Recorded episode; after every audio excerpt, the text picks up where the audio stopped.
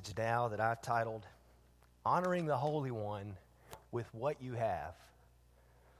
We're going to be in Luke chapter 19, so if you have a Bible nearby, maybe you've just got a cell phone or a device that you can swipe or tap to, uh, whatever that looks like for you, we'd ask that you would join us in Luke chapter 19. It'll be helpful to you as we kind of follow along with God's Word and see what He's saying to us in this passage today.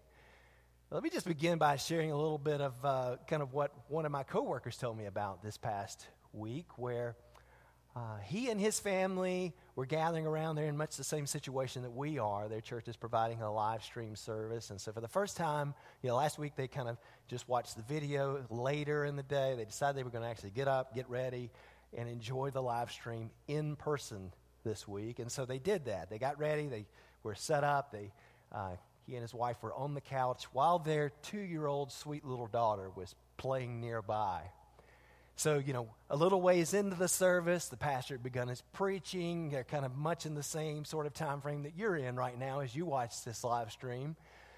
That their two, little two year old daughter climbed up in the, in the space in between her mom and dad. And my coworker told me she just sat there and watched quietly for what must have been at least five minutes, maybe longer until finally she kind of looked up at her mother and said to her mother, Mommy, I don't like this movie. Which, you know, I think a lot of us maybe have that same sort of sentiment when we think of the sort of situation that we're going through right now. I mean, some of you have got your own little ones at home and maybe they're saying the exact same sorts of things as we go through these trials, as we live stream our services here. Thankfully, our children's director, Barbara Edwards, and our secretary, Ashley Hickok, they've been doing a wonderful job of providing a children's church digital alternative for our kids. Thanks so much to you, too, for what you're doing to get the word out about that. But if we're honest, I think we would all confess that there's just something about this whole experience of shutting down for COVID 19 that feels like we're stuck in a bad movie. Feels like we're stuck in something that we just don't like, we just don't enjoy. We're left to shelter in place. We're clear of our brothers and sisters in Christ that we long to see. Hopefully, those pictures that you're sharing right now on social media are providing a way that we can see those individuals, but it's still not going to be quite the same. Our little ones, they can't come to class and spend time with their friends. We can't unite our voices in song, at least in a combined song.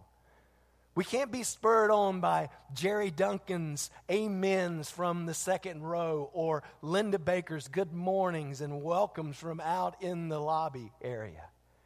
Even when we see one another in public, like we feel like we can't hug or shake hands or even get close enough to bump elbows anymore without feeling like we've sinned against our neighbors. And these are unique, these are trying times for us in the church.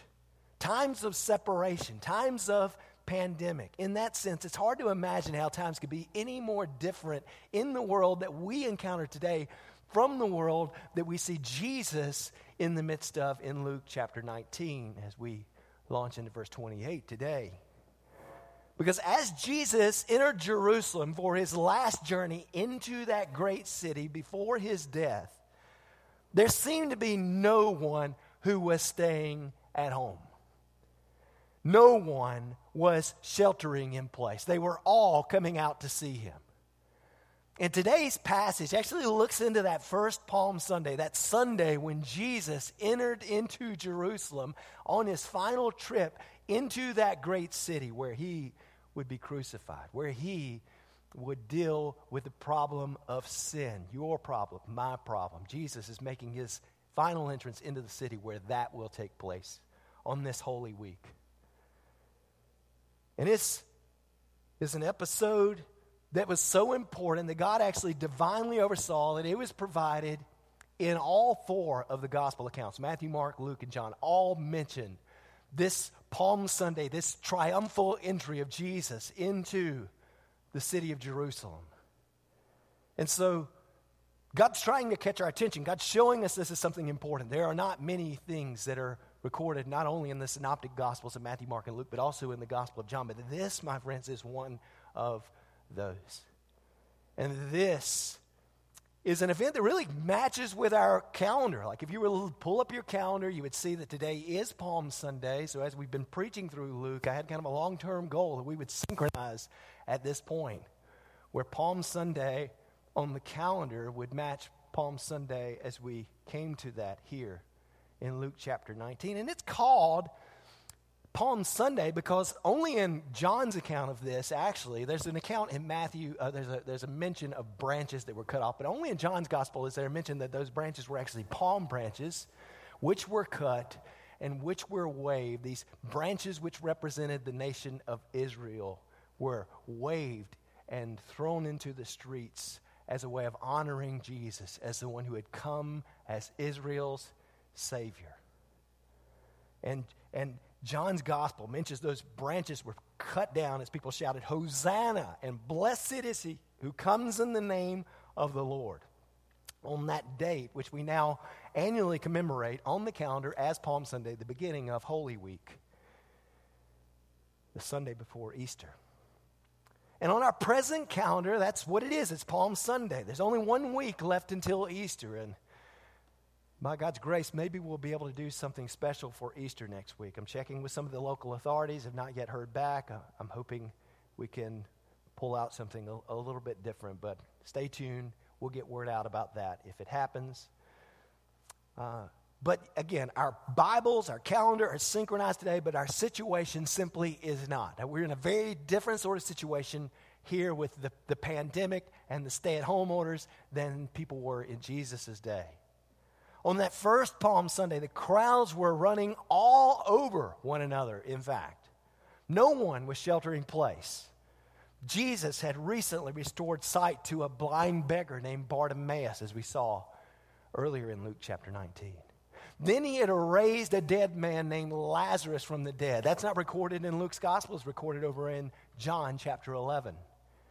And all throughout his ministry, Jesus had been performing miracles. And as he performed those miracles, he had been convincing individuals that he was the long awaited Messiah, the long awaited anointed king of Israel who would bring salvation to his people, who would bring peace to them.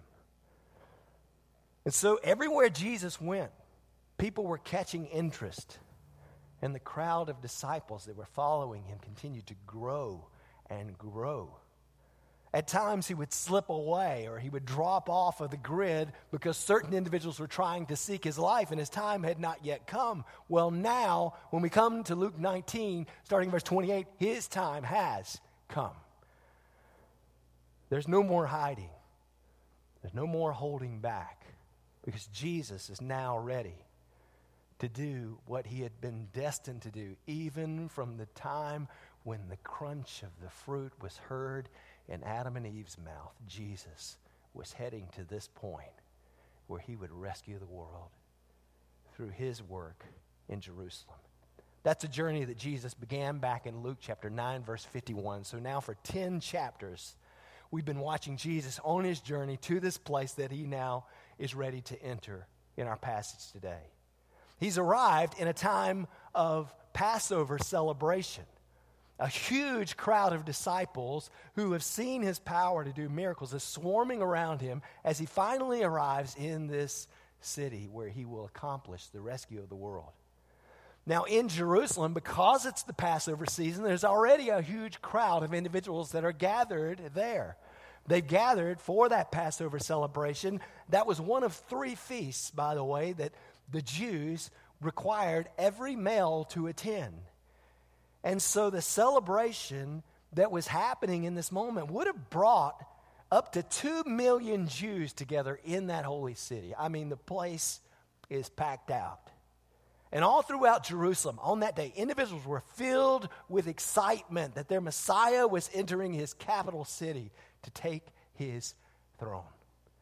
Now, Matthew's gospel records that when Jesus had entered that city, all the city was stirred, saying, Who is this?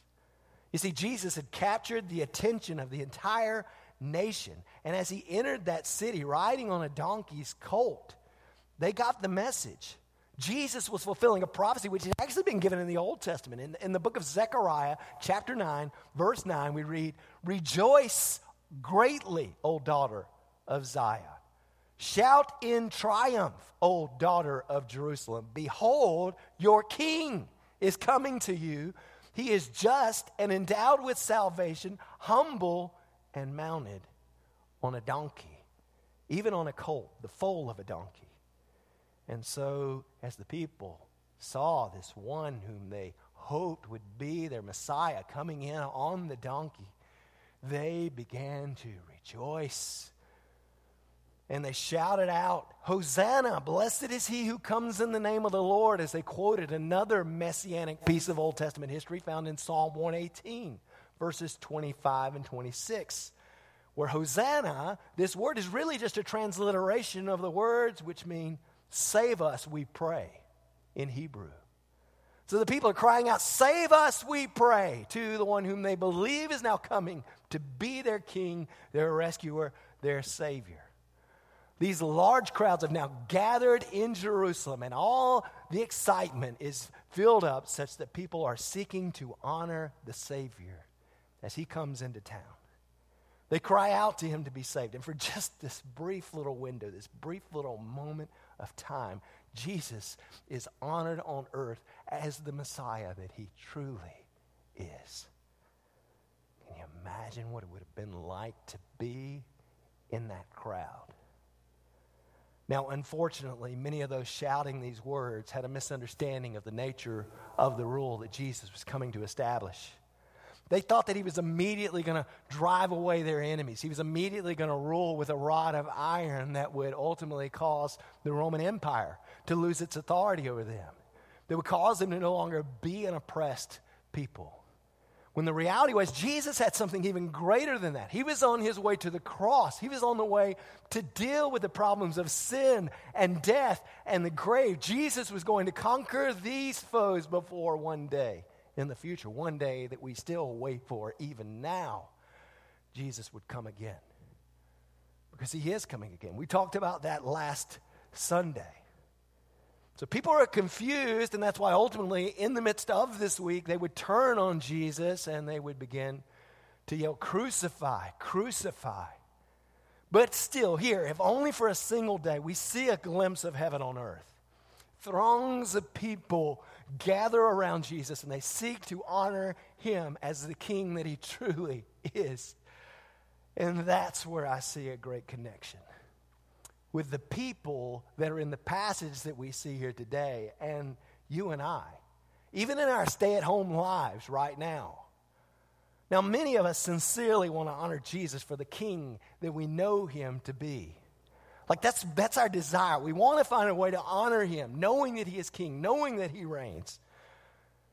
But we're not quite sure how to do that in the midst of these unique and trying and different circumstances. We know that he's the true rescuer. We know that he's the true king. We want to shout it from the rooftops, but with a chaotic world of COVID 19, noise, and our society protecting orders to stay at home, we're just not quite sure how we can honor Jesus in our present circumstances. Well, in today's passage, God draws our attention to some individuals who surely felt that same way. I mean, with so many people, with so much noise, with the crowd being so great, surely they must have wondered what they could do in this moment to honor Jesus without just kind of getting lost in the midst of it all. And in the end, we find them all honoring him with what they have. Let's look together at this passage, and hopefully you'll see a little bit of what I mean here.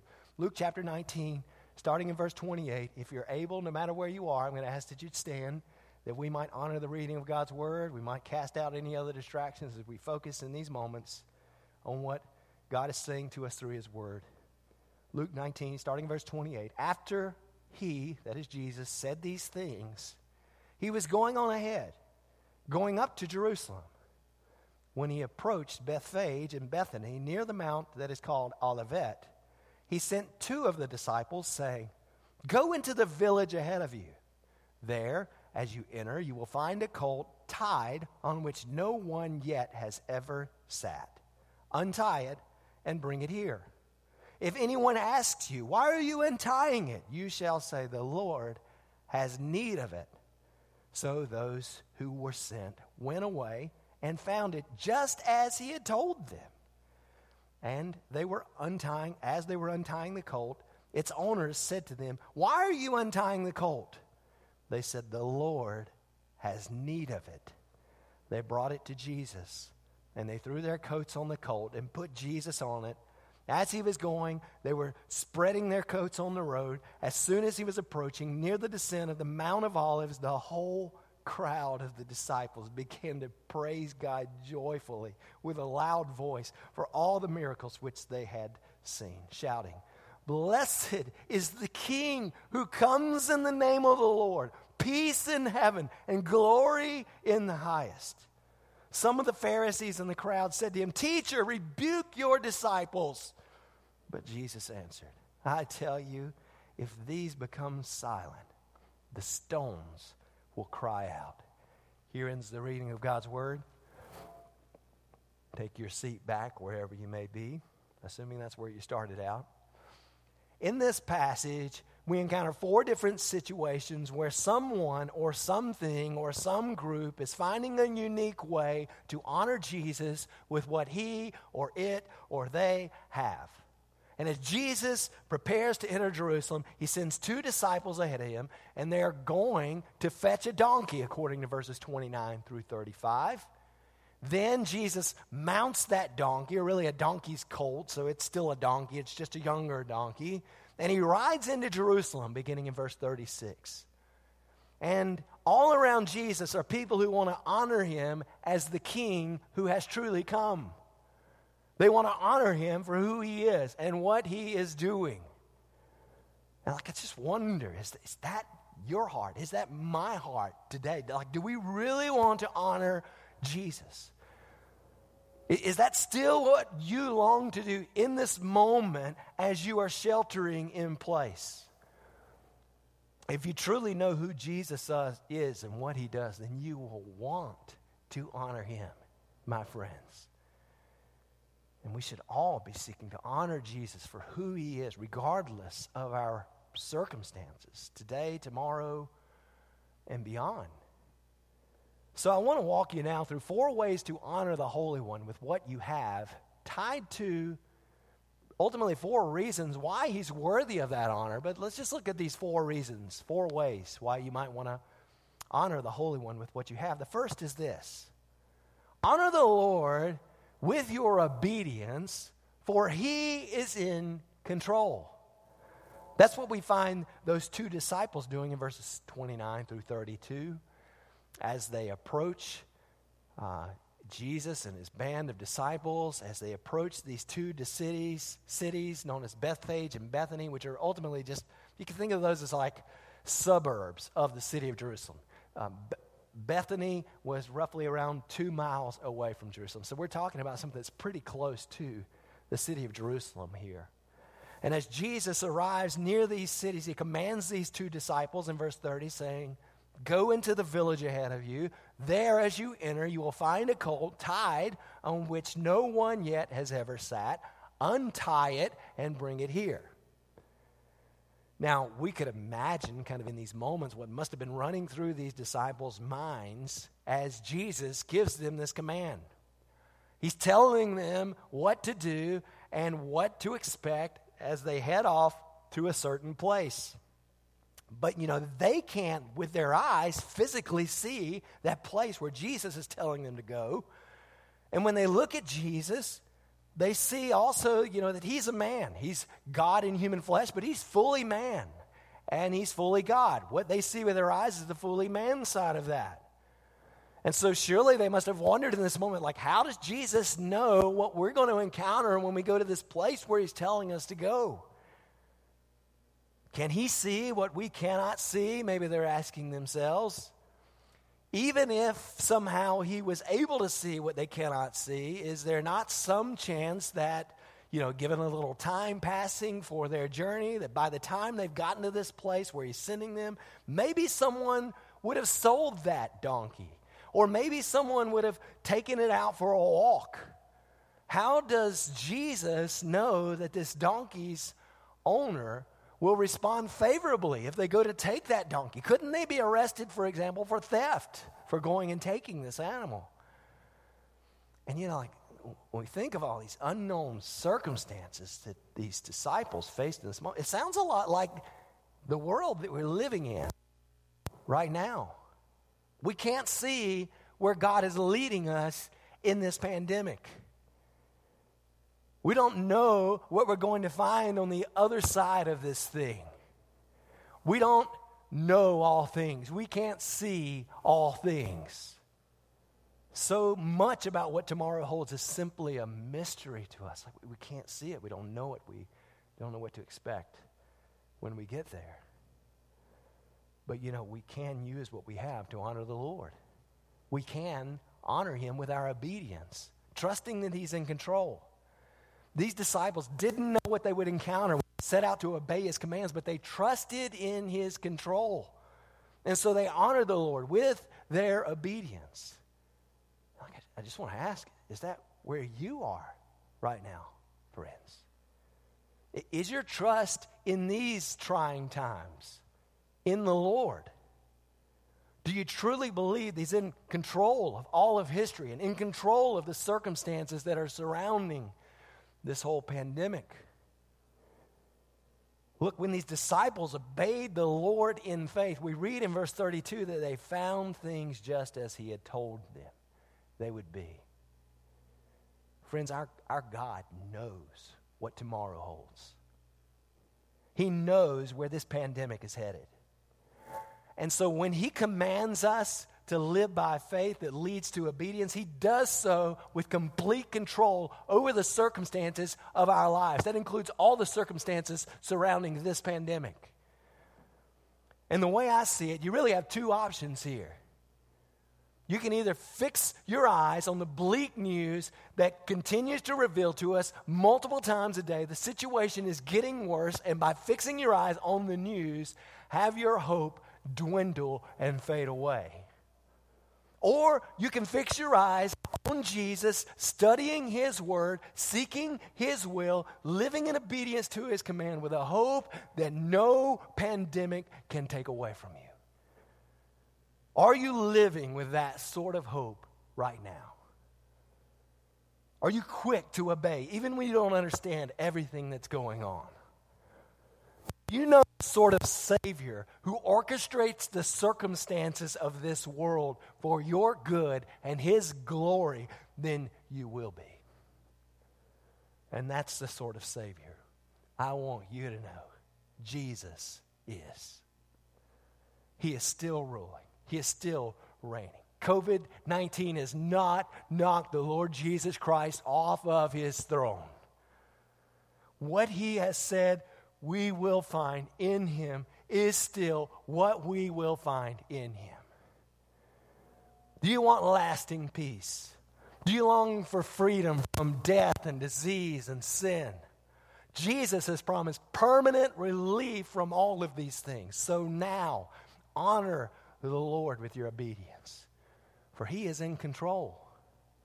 That's the first way to honor the Holy One with what you have. Here's the second honor the Lord with your service, for He gives you purpose. Now, you may think that I'm crazy, but I'm going to urge you here for just a moment to consider what, what it would be like to be the colt of this donkey, all right? Because listen, I believe that, that this donkey, this little young donkey here in this situation, is probably the closest parallel to me personally in my life before knowing Christ. That donkey was tied up. He had never served the purpose that he was made for. No one had yet sat on him. He was unbroken. He was useless at living out what he was born to do. And you know, that's a pretty similar circumstance to the lives that many of us, myself included, experienced before we came to know Christ. We were tied up. We were bound by our sins and our shame and our regrets and our fears. We were unbroken, living for no one other than ourselves, under the control of no other person or no other thing. and we lacked purpose. Though we were created to know Christ, to enjoy fellowship with Him, we at that time were separate from Christ, strangers to the covenants of promise, having no hope and without God in the world, as the Apostle Paul writes in Ephesians chapter 2, verse 12. But something changed. The Master came calling for us. He set us free from the bonds which held us in this useless sort of state. He broke the curse and he set us free from sin and shame and death. And he broke us from our fierce independence. He brought us under his control. And we found that his yoke was easy and his burden was light. And he put us to work doing what we were created to do, which is to serve him and to honor him, to glorify him with our lives, yielded to his control. And friend, as you live in this coronavirus restricted world, do you ever feel like you're living in this world with no purpose? Maybe you've lost your job, or you've lost your ability to connect with others, or you've lost your retirement plans that you had saved up in that 401k. And you're starting to ask in these moments, is there any real purpose in my life? Like, if your hope is in the things of this world, if your hope is in the bank account and in the job and in the relationships and in the amusements and so on, you may well find yourself in these moments with your hope crashing down in these bleak moments of human history. But I want to urge you to discover a greater purpose. You were made for the Master. Look, Jesus doesn't really need you. He doesn't really need me for anything. But still, He chooses to employ us in His work. What a great honor. What a great privilege is yours and mine through Christ. You know, Jesus could have issued a command, and that cult of the donkey could have come running on its own to His side. Instead, He chose to involve His disciples in retrieving it. He could have ultimately written his message of hope in the sky for all of us to see. Instead, he has chosen to use his people to convey it. He welcomes us in, he calls us to service, he gives us a purpose. And I hope you're looking to him for your true purpose and serving him in these unique and challenging times.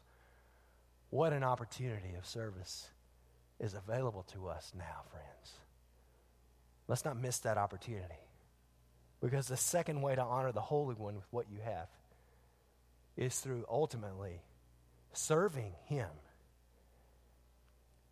Because He gives us purpose. The third way is this honor the Lord with your generosity, for He meets your needs.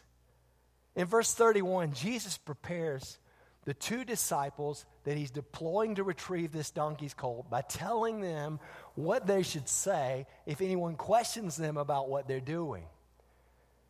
And he says, If anyone asks you, Why are you untying it? you shall say, The Lord has need of it. And sure enough, when they go and find that colt, just as Jesus had told them they would, they begin untying that colt and verse 33 reveals that as they were untying the colt, its owners said to them, Why are you untying the colt? To which they replied simply and succinctly, The Lord has need of it. You know, that's all the owners of this beast needed to hear. Jesus had a use in mind for something that they possessed. And so they generously gave it over to meet that need. In Jesus' day, you know, this was like handing over the keys to your car for someone else to drive your car. Think about that. Like, would you be willing to hand over your car if the Lord had need of it? Like, like I know how you and I tend to think. Like, we're thinking, oh, you know, if, if Jesus comes and I, I hear a knock on my door and I open it up and I see Jesus there, he said, you know, can I borrow your car? Of course I'm going to give him my keys. I mean, it's Jesus. It's, it's the Lord of all. Of course I'm going to give him. But what if the Lord's need is expressed through one of his children who has a need? Are we still going to be as willing? Because, because listen to this. In Matthew chapter 25, Jesus speaks of the coming judgment when he, as the king, will separate the sheep from the goats. And the sheep, that is, those who are welcomed into the kingdom that he has prepared for them from the foundation of the world, are those whom the king tells, I was hungry, and you gave me something to eat. I was thirsty, and you gave me something to drink. I was a stranger, and you invited me in. Naked, and you clothed me. I was sick, and you visited me. I was in prison, and you came to me. And those who are ultimately separated in this way, those who are acknowledged in this way by Jesus the King, they don't recall having done any of these things.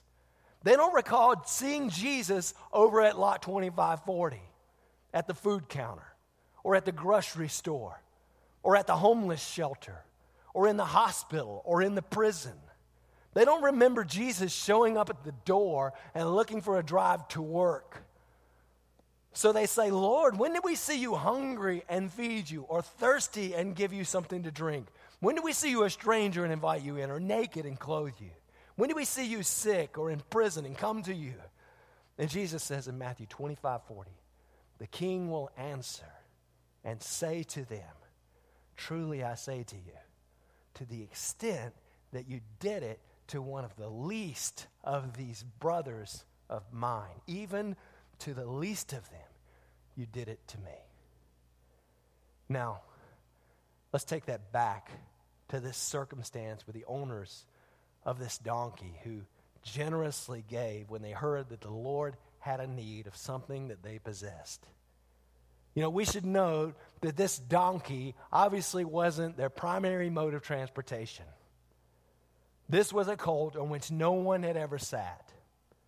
They had an extra car in the garage to really kind of put that in the context of where we are in our day and age. They had more than they needed.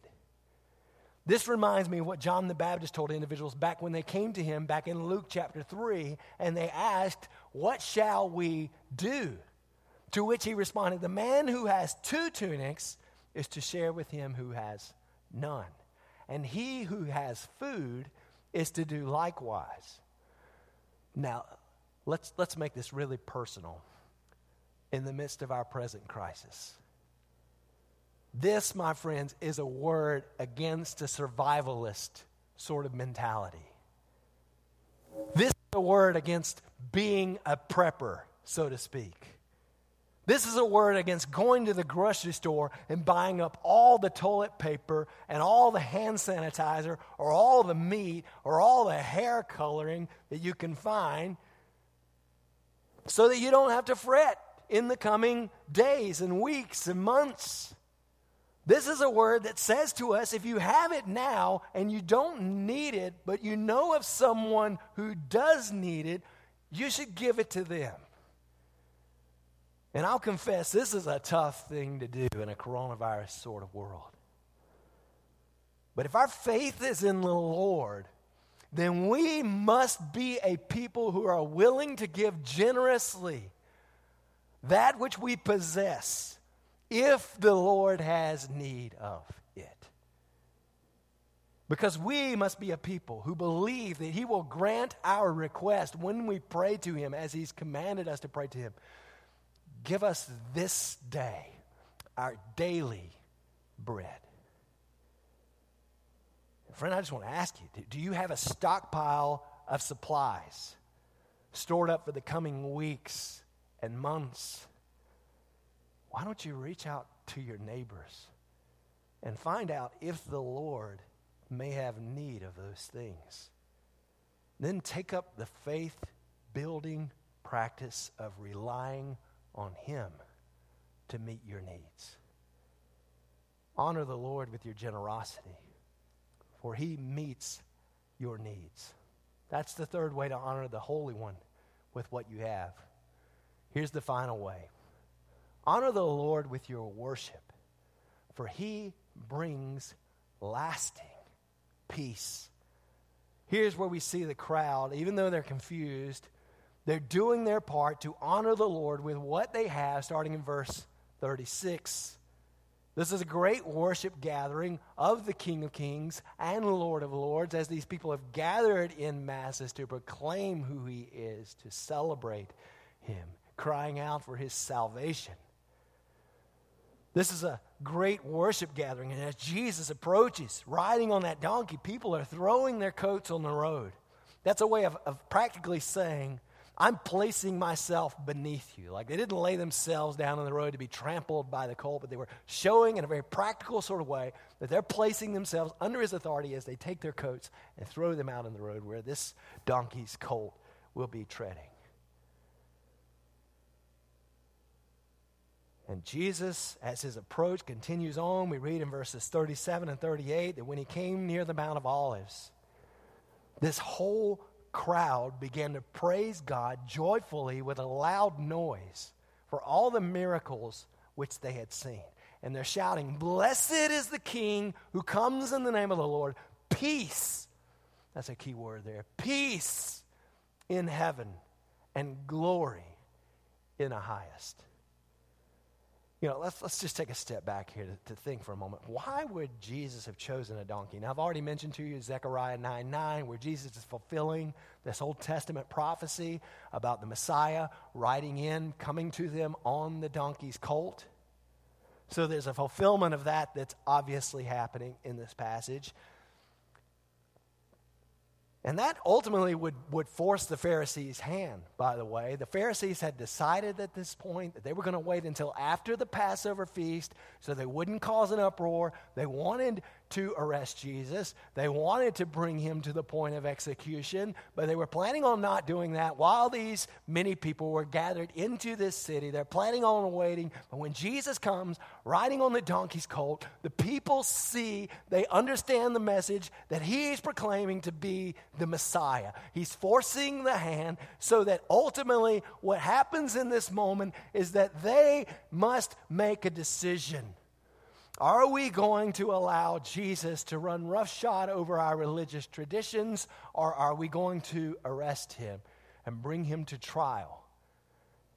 And that must happen if it's going to happen now, during the Passover. You see, friends, what ultimately happens there, Jesus is showing himself to be the true Passover lamb. Like all around, these people had been living with sheep for three days. These lambs were lived with for three days before the man would bring them to Jerusalem for the sacrifice at the Passover. So you can imagine the vision. Crowds gathered around. Jesus is coming into town. Everybody's got their little lamb around. And here comes the Lamb of God who takes away the sin of the world.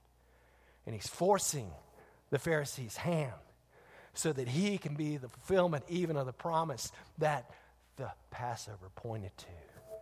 When Jesus' blood is shed for the sins of the nation, the sins of every man, woman, boy, and girl who would ever be forgiven. Ultimately, it was his blood which was shed to make provision that we might be ransomed, we might be forgiven. Jesus is forcing the Pharisees' hand. But there's also an understanding here that Jesus is not coming as a conquering king in this moment. Because in the ancient Middle Eastern world, leaders would ride horses if they were coming on a mission of conquering. If they were riding into war, they would ride a horse. But if they were riding a donkey, that king who was riding the donkey was conveying that he was coming in peace and that's what Jesus is doing in these moments. And you know, this donkey, this donkey's colt, had never been ridden on before. And I think there's some good significance to that. Because no one else could take this ride. No one else could do what Jesus was doing in this moment. He uniquely, as God in the flesh, was capable of doing what he was about to do. No one else could come and die in your place and mine. No one else has ever lived the sinless life that Jesus lived. No one else was ever God in the flesh, reconciling the world to himself. Only Jesus could take this ride. And yet he still bore that burden. He still rode that beast. He still faced that cross. He still died and shed his blood in your place and my place. And he was still buried in that tomb because he wanted you to be saved. And friends, take hope. Jesus loves you enough that he's come to take your place. Jesus loves you enough that he has come as the righteous one for you and all your unrighteousness, so that the penalty of your sin was laid on him, that you might go free.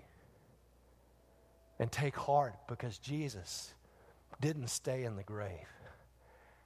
On the third day, he arose victorious over death, over the grave, over your sin and my sin as a promise that if you will simply place your trust in Him, if you will say, I want Jesus to be the Lord of my life, I'm yielding my life into His control, my trust is in Him. If you will do that, He offers you freely, purely by His grace, the opportunity to be saved. Friends, you want to talk about lasting peace? That's lasting peace. That's peace that no coronavirus can take away from you. That's peace that no funeral service can take away from you. That's peace that only Jesus can give to you. For he says, I am the way and the truth and the life, and no one comes to the Father except by me. And friends, I want to know do you have that peace? If not, you should know it's still available to you. If you're still breathing, if there's still breath in your lungs, if you still have the opportunity to respond, then this peace is available to you. And the Bible says that whosoever will confess with his mouth Jesus is Lord and believe in his heart that God raised him from the dead, you will be saved. Not by deeds of righteousness that we've done, but by His grace, He saves us. And so, wondering sinner, if you don't have a settled peace, if the coronavirus is crashing everything around you, then I urge you come to Jesus. Place your everlasting trust in Him. Cry out to Him, Save me now, Lord Jesus, and He'll do it. This is His delight. This is His mission. This is what He's come to do as we see in the culmination of this passage before us here today. When Jesus taught his disciples how to live in a world characterized by a lack of peace, he taught them ultimately to pray that his kingdom would come, that his will would be done on earth as it is in heaven. You see, there's peace in heaven, friends. That's what the people are crying out as Jesus comes into this city. And Jesus wants his disciples to experience his peace on earth until his eternal peace is realized in the New Jerusalem. But how are we going to experience that peace in this chaotic world? Through prayer. Through prayer.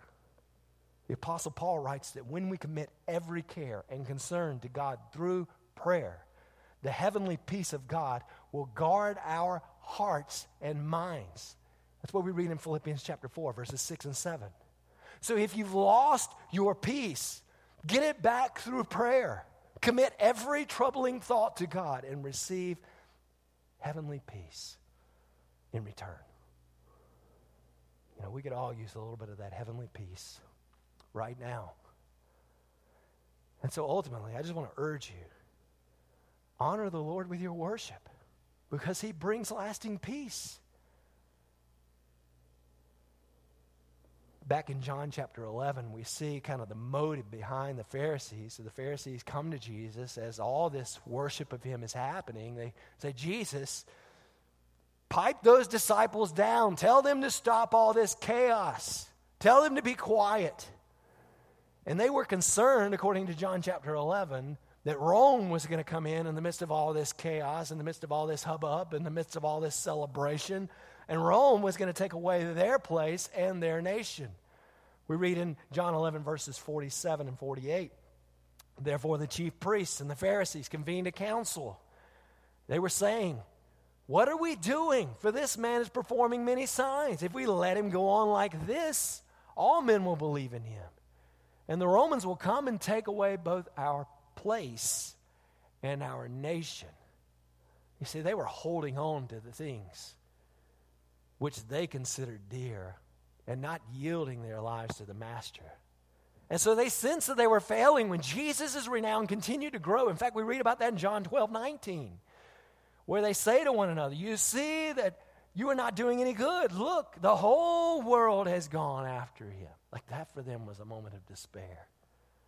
Because their peace was resting in their status, their peace was resting in their position, their peace was not resting in something that would endure beyond the grave. And ultimately, Jesus responds to those Pharisees.